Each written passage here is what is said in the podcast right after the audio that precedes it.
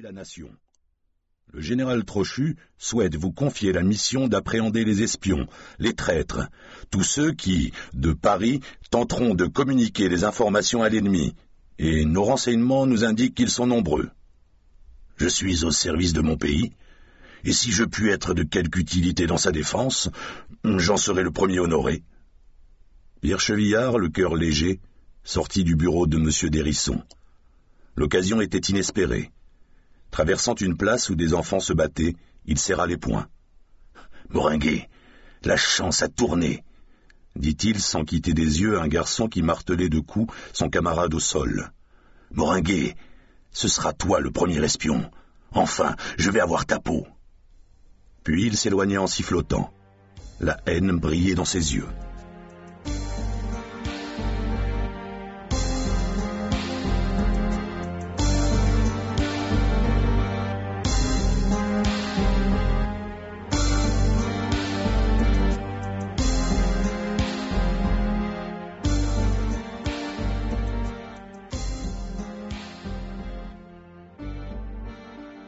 Première époque.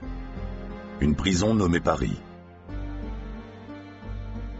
Le jour blanchissait le ciel de Paris en ce mardi matin 20 septembre 1870. Les rues s'animaient, mais aux habituels porteurs d'eau, de lait, s'ajoutait une foule de badauds qui se rassemblaient par groupes pour commenter les événements. Ils ont fait sauter le pont de Sèvres et le pont de Saint-Cloud. Nos troupes n'ont rien pu faire. Je les ai vus, monsieur. Nos pauvres gardes nationaux détalés comme des lapins sous la mitraille. Les Prussiens sont à nos portes. Notre armée n'a pu les arrêter à Forbach-Spicheren et à Froschwiller, mais Paris saura se défendre. Et, il paraît qu'ils ont coupé toutes les routes, les voies de chemin de fer et qu'ils encerclent Paris au-delà de nos forts. Justement, cette racaille n'a pas eu le courage d'avancer un peu plus. Et pour cause, nos quinze forts sont bien équipés. Quelques canonnades et vous verrez que les routes s'ouvriront. Mais que dites-vous là? Nos forts présentent un tel état de délabrement qu'ils ne seront d'aucune utilité. Heureusement que Paris est efficacement défendu par ses murailles et ses fossés. Oh, nos murailles ne valent guère mieux. Voilà des années qu'elles ne sont plus entretenues. La vérité, monsieur, c'est que nous allons tous mourir de faim. Mais pourquoi dramatiser? dit un bourgeois plein d'assurance. Les gens du gouvernement provisoire ont tout prévu. Avez-vous vu le jardin du Luxembourg? Il est grouillant de moutons. Deux cent mille autres et quarante mille bœufs ont été rassemblés au bois de Boulogne. Les entrepôts de grains et de farine sont pleins. Nous avons de quoi tenir des semaines. Malgré l'optimisme et les histoires drôles qui circulaient d'un groupe à l'autre, les regards anxieux surveillaient les coins de rue, redoutant l'arrivée d'un bataillon ennemi.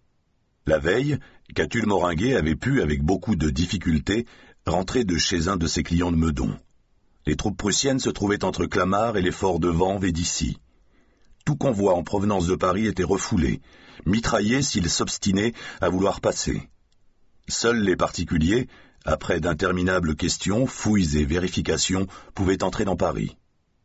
Catulle Moringuet habitait au pied de la butte Montmartre, rue Colincourt, une grande maison bourgeoise en meulière blanche, dressée au milieu d'un vaste parc où l'automne s'installait lentement.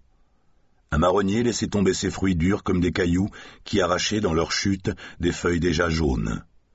Au fond de la cour, les écuries abritaient quatre magnifiques chevaux. L'aile droite avait été aménagée en logement pour les domestiques.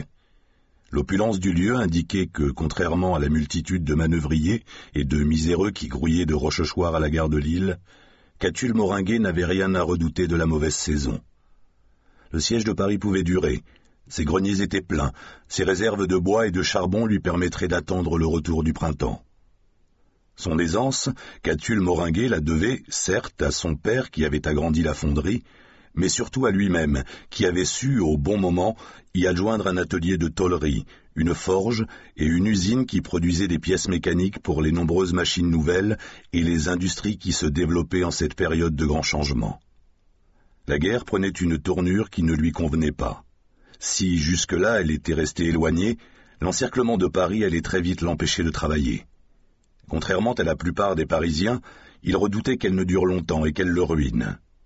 Il n'attendait rien des nouveaux dirigeants qui palabraient beaucoup, lançaient de belles phrases, mais se révélaient incapables de conduire le pays en de telles circonstances. Comment faire confiance à une armée qui n'avait pas su arrêter la progression des Prussiens, qui s'était fait battre lamentablement à Sedan? Et comment confier la défense des bons bourgeois à ces moblots, soldats citoyens, dont beaucoup ne savaient même pas se servir d'un fusil? Catulle était de ceux qui pensaient que la négociation, le compromis valait mieux que ce maudit conflit voulu par Bismarck et déclaré par Napoléon III. Il n'avait pas dormi de la nuit, préoccupé par les événements dramatiques autour de Paris, dont il pressentait qu'ils le toucheraient directement, et par ce qui se passait dans sa propre maison. Du petit salon où une servante avait allumé un feu, il regardait par la fenêtre l'aube se lever. Un jour pas comme les autres, puisqu'il allait être père. Marie-Agnès, son épouse, avait ressenti les premières douleurs la veille, vers dix heures. Pervenche, la coucheuse qui surveillait la future maman depuis plusieurs jours, n'avait pas caché son inquiétude. Oh, il y a quelque chose de pas normal. Rien ne se présente comme il faudrait. Ce sera long, très long et douloureux. Catulle n'avait pas montré son angoisse. C'était un jeune homme de vingt-huit ans, au fond traversé de fines rides, et dont les premiers cheveux blancs éclaircissaient les tempes. Ces deux familles, avait-il l'habitude de dire. Mon père était tout blanc à mon âge. Il était grand, sportif, le visage long, les yeux clairs sous d'épais sourcils noirs, les cheveux courts. Contrairement aux usages de l'époque, il se rasait entièrement le visage, et sa figure glabre lui conférait une gravité, une réserve qui inspirait le respect à tous, même aux plus vieux serviteurs qui l'avaient connu enfant. Il parlait peu, mais juste, et ceux qui l'approchaient étaient étonnés par la force, la détermination qui émanait de tout son être. Dans la rue, derrière le grand portail de fer forgé, un groupe d'hommes discutait avec beaucoup de gestes. Catulle les regarda un moment. Un cri retentit à l'étage. Quelqu'un parla, des pas résonnèrent dans l'escalier de bois, puis le silence retomba. Catulle se tourna vers sa mère dont il avait oublié la présence. La vieille femme était assise près de la cheminée qui éclairait son visage anguleux et regardait trois cartes qu'elle tenait dans sa main droite. Un nouveau cri retentit, plus long, strident, un cri de douleur. Le jeune homme le ressentit tel une lame froide tranchant sa chair. Adélaïde posa les cartes sur une table basse, au-dessus du jeu étalé. Le diable est entré dans cette maison, dit-elle. J'ai sorti trois fois le valet de pique. Eut un haussement d'épaules. Sa mère, depuis la mort de son mari l'année précédente, n'avait plus toute sa raison. Cette femme, jusque-là sensée, rigoureuse, était persuadée d'entrer en contact avec Dieu par l'intermédiaire de l'âme de son époux, resté près d'elle, et d'avoir connaissance de l'avenir. Des tisons s'effondrèrent dans l'âtre au milieu d'une gerbe d'étincelles. Trois fois le valet de pique, répéta Adélaïde. C'est plus qu'un signe. Le malheur est ici, et pour longtemps. Le diable l'a décidé, nous n'y pouvons rien. Agacé, Catulle se tourna vers la fenêtre. La fatigue engourdissait ses membres. Il sourit pourtant. La veille, en rentrant de Meudon, il avait rencontré le lieutenant Girard, son cousin, qui commandait un corps d'armée près du fort d'ici. Girard avait salué Catulle et ordonné à deux soldats de l'accompagner à la porte de Paris. Et surtout n'en profitez pas pour entrer dans tous les bistrots que vous allez croiser, hein Pourquoi Catulle pensait-il à de telles futilités dans un moment aussi grave? Des pas martelèrent l'escalier. Piétrine, la vieille servante pour qui Catulle ressentait un attachement quasi filial arriva dans le salon. C'était une femme très maigre, d'une soixantaine d'années. Son visage grave indiquait qu'elle n'apportait pas de bonnes nouvelles. Elle dit pourtant C'est un garçon. Gênée, Piétrine garda la tête baissée. Catulle s'impatienta. Que se passe-t-il? Mon fils est-il contrefait ou trop faible pour survivre? Non, Catulle. Piétrine appelait le maître par son prénom et le tutoyait. Il n'est pas seul. Un deuxième enfant est en train de naître. Des jumeaux s'exclama le jeune père.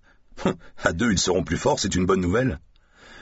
Je l'espère, fit Piétrine en tournant les talons. Elle remonta rapidement à l'étage où Pervenche l'appelait. Catulle n'était pas pressé de voir ses deux enfants. Les nouveau-nés ne l'avaient jamais attiré. C'était l'affaire des femmes. Cependant, il avait hâte de serrer dans ses bras Marie-Agnès, qui endurait tant de souffrances pour assurer la survie de sa maison. Sa mère n'avait manifesté aucune réaction en apprenant la naissance des jumeaux.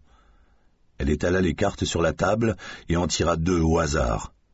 La stupeur se marqua sur son visage, puis l'incrédulité.